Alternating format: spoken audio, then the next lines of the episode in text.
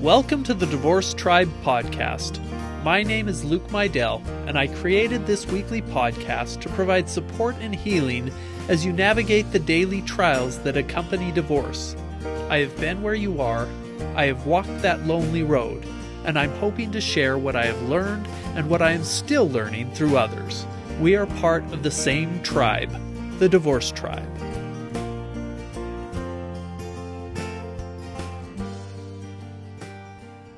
Welcome to episode 16 Thanksgiving and Gratitude in Divorce.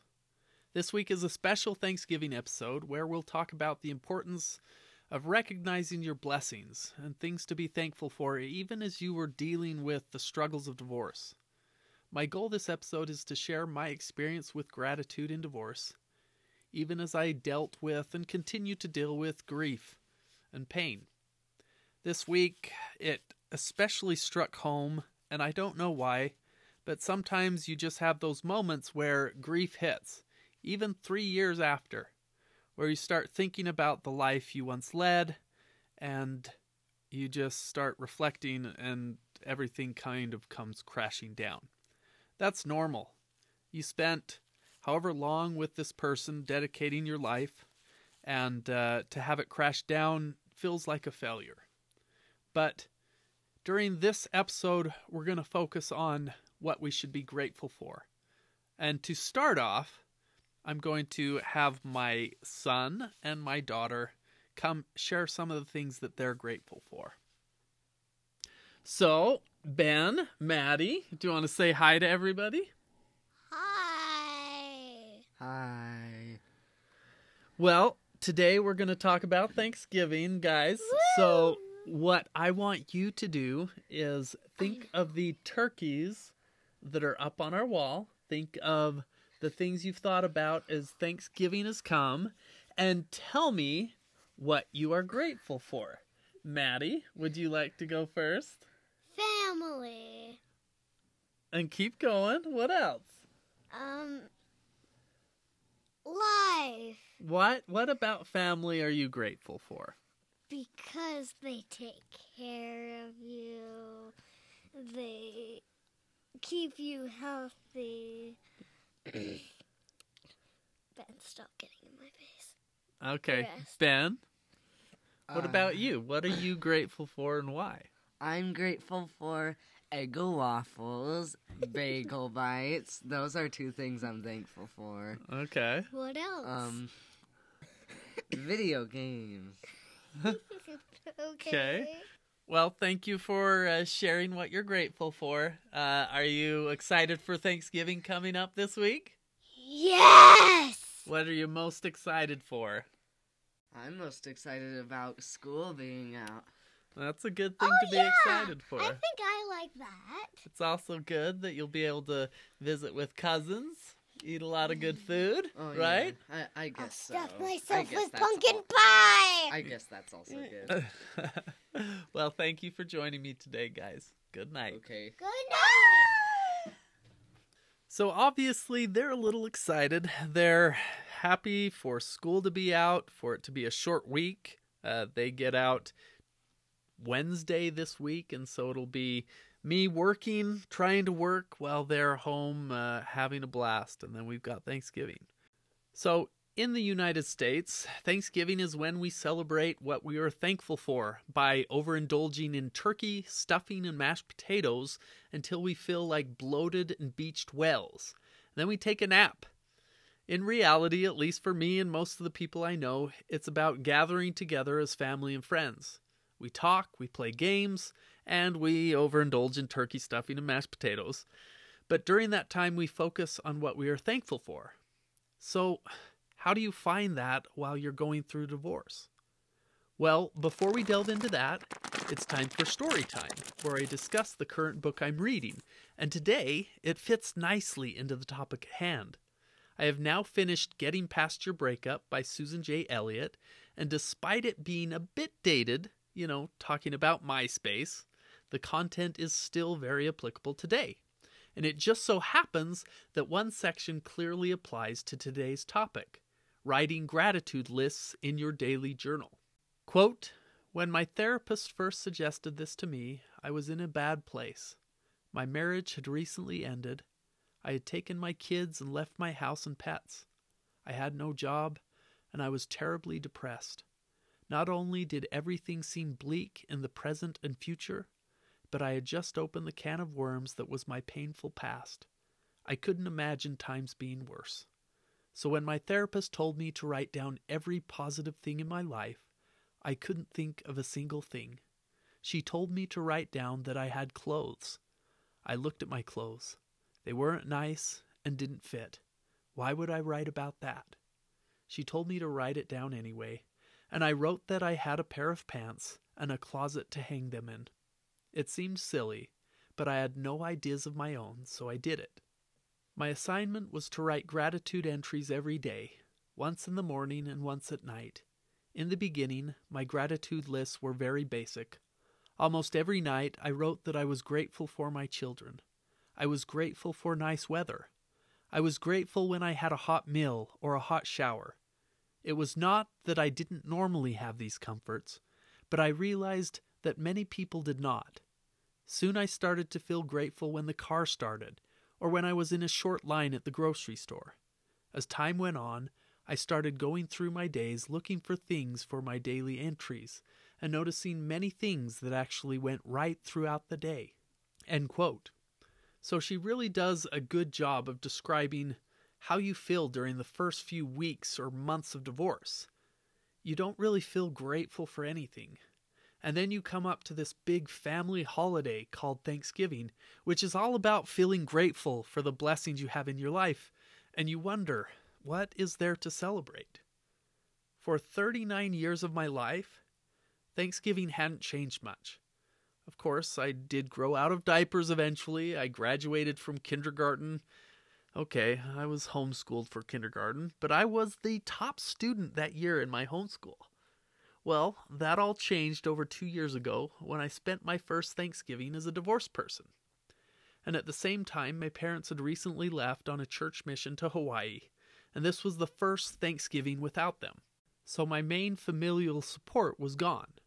Sure, I still had my brothers close by, but there's something comforting about being able to give your parents a hug and just spill your guts about everything that's going on in your life. I invited my ex to the big family dinner at the church that first year because she was alone. She didn't have family close by that was going to be celebrating. And to be honest, I felt bad for her. All of a sudden, she was alone after having spent the last 15 years spending Thanksgiving with my family. I think we may have spent two years with her family.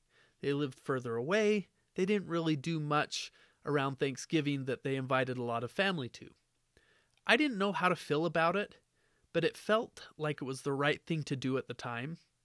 Well, Thanksgiving morning came. She was really sick, so she ended up not coming, which was a bit of a relief just because there is that awkwardness around people when you're divorced. I brought my kids with me that year, when I told my grandma that I had invited my ex, but that she wasn't able to come because she was so sick, my grandma said, Oh, I'm so glad. Now, this is the same lovely, selfless, kind woman who invites my grandpa, her ex, to family gatherings after a couple decades of divorce. Sure, they weren't spending the first ones together, but after healing for the odd decade or two, and after both of them experienced multiple divorces and the death of new spouses, they at least understood each other. And yet, like a mother bear, she felt very protective of me, and I'm grateful for that. I also felt very exposed, especially since this was the first big extended family event after the divorce. That's something you don't really realize that even though the divorce is done, those first few events you go to, you just feel like eyes are on you, that people are sorry, that they're sad. And they are. They are sorry. They are sad. They don't know what to say. So when we got there, there were these paper autumn leaves that my cousin set up on the table for us to write on. On them we wrote what we were grateful for. My daughter wrote, I'm thankful that my dogs didn't die when they ate chocolate. We had an incident where some chocolate was left out, and our small dogs, a Yorkie Cairn Terrier mix and a Maltese, got into it. I had to give them something to make them vomit, but both of them were okay. I can't remember what my son wrote, but I am able to remember what I wrote because it was one of the only things that I could truly write about being grateful for at the time.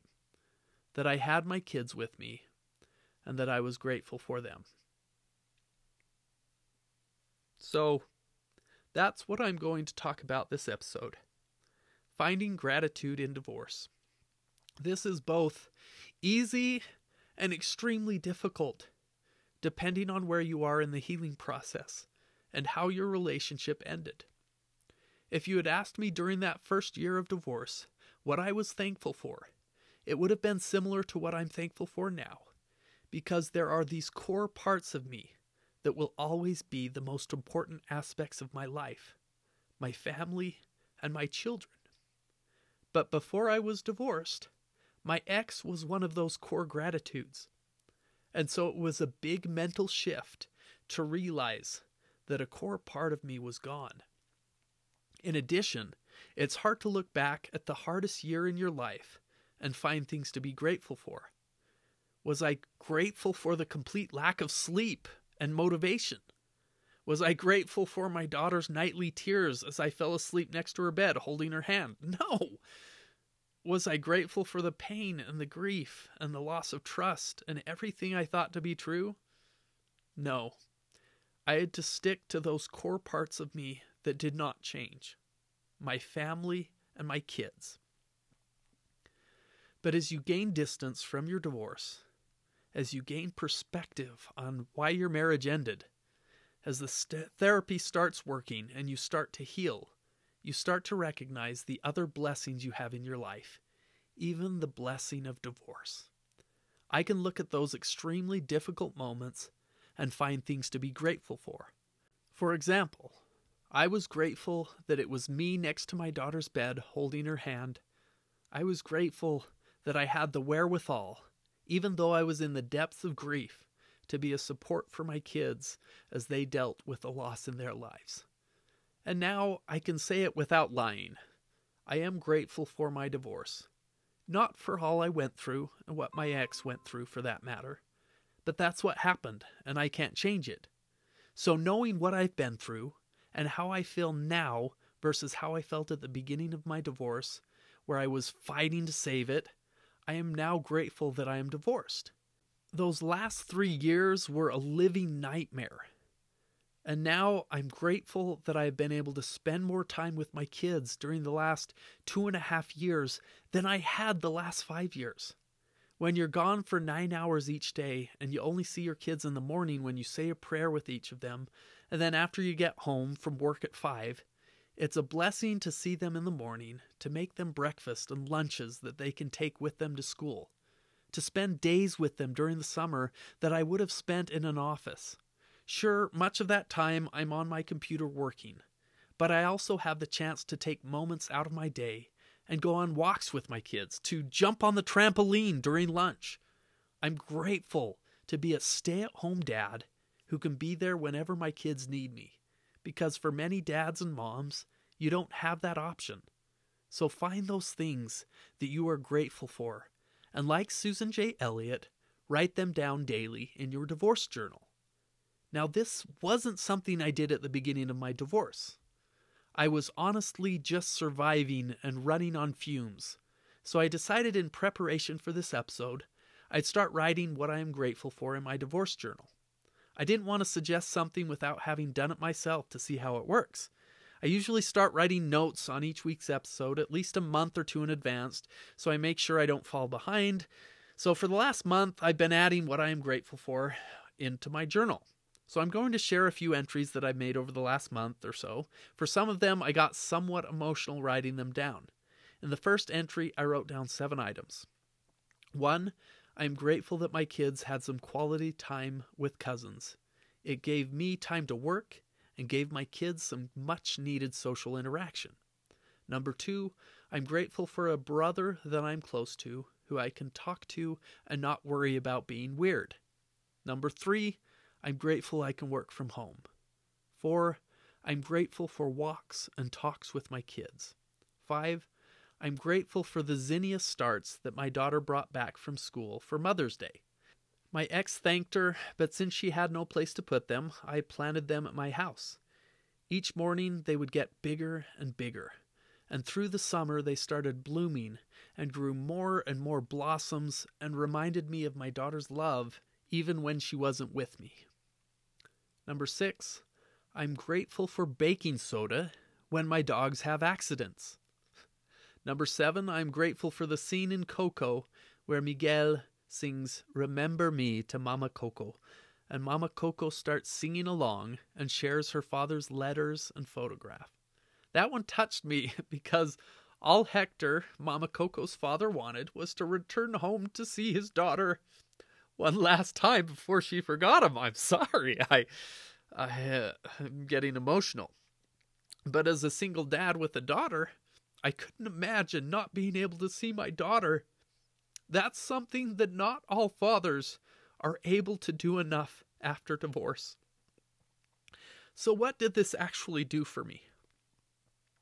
When you spend each day on the lookout for things to be grateful for, you start to notice how amazing certain things in life can be. During my research on gratitude this week, I came across an old research article from 2010 where the authors evaluated gratitude from a scientific standpoint. It's titled Why Gratitude Enhances Well Being What We Know, What We Need to Know. So, in it, the authors evaluate these different scientific studies and research articles on gratitude as a trait and a state, i.e., feeling grateful as a state of being. And from this research, they came up with 10 hypotheses regarding gratitude. One, gratitude facilitates coping with stress. Two, gratitude reduces toxic emotions resulting from self and social comparisons. Three, Gratitude reduces materialistic strivings. 4. Gratitude improves self esteem. 5. Gratitude enhances accessibility to positive memories. 6. Gratitude builds social resources. 7. Gratitude motivates moral behavior. 8. Gra- grateful people are spiritually minded. 9. Gratitude facilitates goal attainment. And 10. Gratitude promotes physical health. So let's talk about some of those. Now, they are hypotheses that they didn't exactly prove in their research, but there were hints in the data that supported these hypotheses. So let's talk about reducing toxic emotions resulting from self and social comparisons. When you get on Instagram or TikTok or Facebook or whatever new social media platform has become the new thing of the month, much of what you see is a carefully presented image of people living fantastic, perfect lives. The couples have large, immaculate, well designed living rooms. They eat food that looks like it was made by a personal chef. And when they vacation, it's always in an amazing foreign location. And those foreign locations almost always have infinity pools. I don't know why all these locations have infinity pools, but they do. Now, it's no wonder that we look at them and we get a little jealous.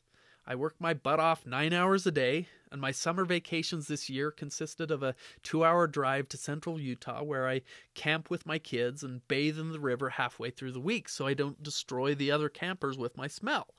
Do I post that? No. If I post anything, I post the one day we spent mountain biking down the amazing trails in Ephraim Canyon. I post about the day we spent swimming in Palisades Reservoir not the four hours a day we spent huddled in whatever shade we could try to find and trying to escape the hundred degree weather. And then every now and then, I have an amazing vacation. I go to Paris. I stay in a small hotel room, but I visit the Louvre and Mont Saint Michel. I walk along the Seine at night. Maybe it's not always the case, I think the main thing I posted from that trip was when I got embroiled in some Yellow Vest riots on New Year's. That was in Paris. There was tear gas and bottles shattering around us. Yet it was an amazing experience and one of the most memorable parts of my trip. If we spend too much time focusing on what others are posting or judging ourselves for where we feel we should be in our healing process, we don't feel grateful. We feel like we are lacking. So if we focus on what we are grateful for, days that I can take off to go camping with my kids, a cool stream to soak my feet after a morning run, a nice patch of shade to escape the summer heat. Our attitude and mindset changes. We focus not on the toxic emotions that comparing ourselves to others creates, and we focus on the positive things that we see in our lives. Once again, write these things down in your divorce journal. It really did help. Make gratitude lists, and as the weeks go by, you'll notice more and more things that you're grateful for. A morning with less traffic than normal, a kind word from the receptionist at the dentist's office, a dog that is so excited to see me that she pees a little if I don't immediately let her outside before she greets me. Now, the next hypothesis is very similar to that one. Gratitude reduces materialistic strivings. Now, is it bad to strive for some materialistic things? No, not necessarily, but it's also important to see it all as relative. For some, an actual bed could be seen as materialistic rather than a mattress in the corner of the room. For others, a mattress could be seen as materialistic rather than a few blankets and a pillow on the carpet.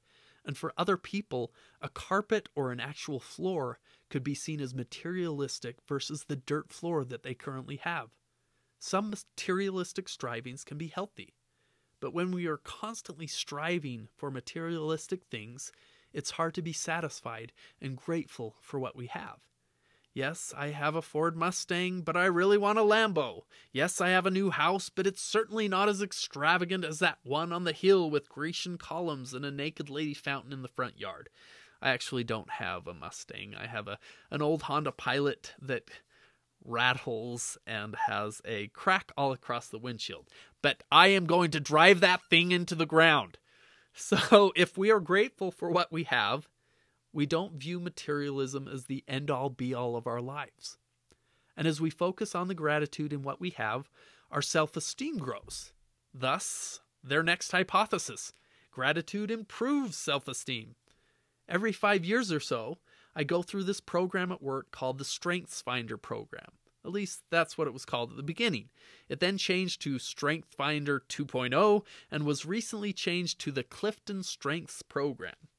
The idea behind it is that you find out what your greatest strengths are and you play to those strengths because that's what you're good at. You don't focus on your weaknesses, you focus on your strengths. And then the same applies for coworkers and managers with their employees.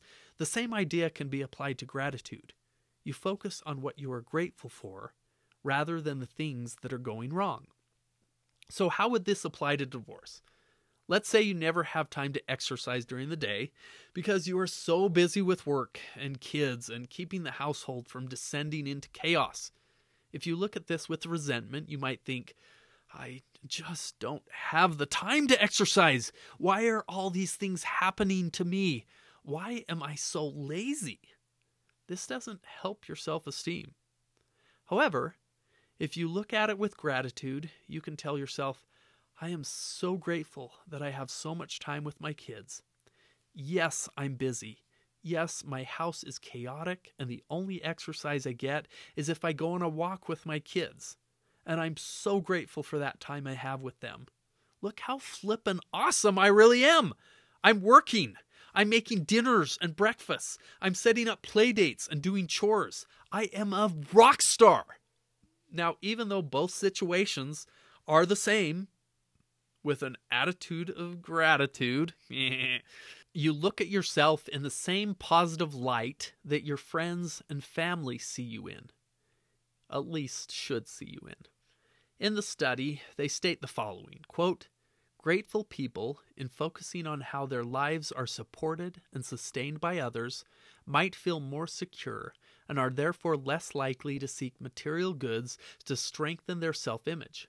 Grateful people may also have more stable self esteem that is less contingent upon transient success and failure experiences, contributing to their ability to cope with stress. So you have two possible benefits higher self esteem and a higher ability to cope with stress. Now, I'm sure none of you have had to deal with stress as you've gone through your divorce. I mean, divorce isn't that stressful, right? Now, if we focus on our strengths that we have instead of our weaknesses, Wish I was smart enough to develop an app that I can sell to Google for 10 million and then live my life in an RV traveling and living off the interest that 10 million is bringing in. But I'm not. Instead, I'll make 80 grand a year as a teacher, and I'm not smart enough or disciplined enough to change that. Imagine having that sort of mindset versus one where you say, Look at what I'm doing with my life. I am a teacher helping kids find a passion in what they are learning, and I make great money doing it. But I still have plenty of free time to spend with my family, especially during the summer when I have months off that I can spend on vacations with my kids. So, how do we cultivate gratitude? Let's look at it like the zinnia starts that my daughter brought home from school. The first thing we needed was seedlings and some quality soil to plant them in. While small, those small seeds needed to be watered and fertilized. They needed to be kept away from extreme temperatures. This is like gratitude at the beginning of your divorce. It can seem small. It needs a lot of cultivation and care to germinate. It takes work, and it may not seem like much. But as you water it and fertilize it, it starts to germinate, small at first, until it slowly emerges from the soil. Small, fragile, but with such great promise. Eventually, the zinnia starts were strong enough to be transplanted outside in a safe place, protected from extreme elements. This place was where I could easily water them and where they would get plenty of sunshine. Just as the zinnias get stronger and bigger and more resilient to extremes in temperature, your gratitude starts to grow. It gets bigger, and you start to notice that even when the figurative temperature swings of the world are a bit more extreme, because you have been growing and cultivating your gratitude and noticing more and more of what you are grateful for, you aren't as impacted by those temperature swings. And then finally, the zinnia blossoms, and it keeps blossoming. More blossoms emerge from the same plant, and the blossoms grow big and produce more and more petals. It attracts honeybees, and others start benefiting from the flower. This stage of gratitude is when you really start to blossom. You realize that you are strong and blessed and beautiful, that you can conquer anything. You don't just blossom and die, you blossom and continue to grow petals of gratitude as your blossom gets bigger. And then you sprout other blossoms from the same stem. It's at this stage that you can help others who are going through difficult times, other members of your divorce tribe who need your help. Just like the bee that gathers nectar to make honey, you become more than just an individual plant. You become part of a garden. Now let's go back to Susan J. Elliott's gratitude lists. Quote, Several weeks after starting my gratitude work, I felt more positive. Even though I was doing very difficult grief work and looking at my past, life started to get better. I was able to track my success by my growing gratitude lists. Even during my darkest days, I could find something to be grateful for, and that made all the difference in the world. Thinking about what you're grateful for doesn't take away from grieving the end of your relationship, but rather keeps it balanced. Whenever I finish slogging through writing a letter to my ex in my journal or looking at some painful childhood memory, I would take a break, do something nice for myself, and then come back and write a gratitude list. This helped me work through many a difficult day. Gratitude lists boost you when you are feeling sorrow and distress because they give you a sense of the good you have in your life and why it's worth it to continue the work. Write these things down and watch those lists grow as you take care of yourself. Now, this past month, as I've written in my journal, written my lists about gratitude, I have noticed a more positive feeling. Work has become more stressful. Kids and school has become more stressful. But at the same time, I can see those things that I'm grateful for. Many of them are things I have always been grateful for and will continue to be grateful for. My kids, my family, those core parts of me. And then other simple things like a scene in a Disney movie that's what we can do with our gratitude lists. Write down those things that we're grateful for that make us happy. That's what a gratitude list is. And as you write these things down, you will find yourself noticing more and more those things that you're grateful for. You'll notice the good things in life. Now, this doesn't take away from the mourning that you experience, the sadness that you experience, the loss that you experienced. That's still there. And there will be days when that loss, that sadness hits you. Go back to your gratitude lists. Remember to look at those, and they can help you through, like Susan J. Elliott said, many a difficult day. So enjoy your Thanksgiving weekend. In a couple weeks, we'll be talking about vacations after divorce, whether by yourself, with friends, or with family. That's something that I find enjoyable in all of their different configurations. Thank you for joining me today. If you found this podcast helpful, please like and subscribe, leave a review, and share it with others who could use support and healing.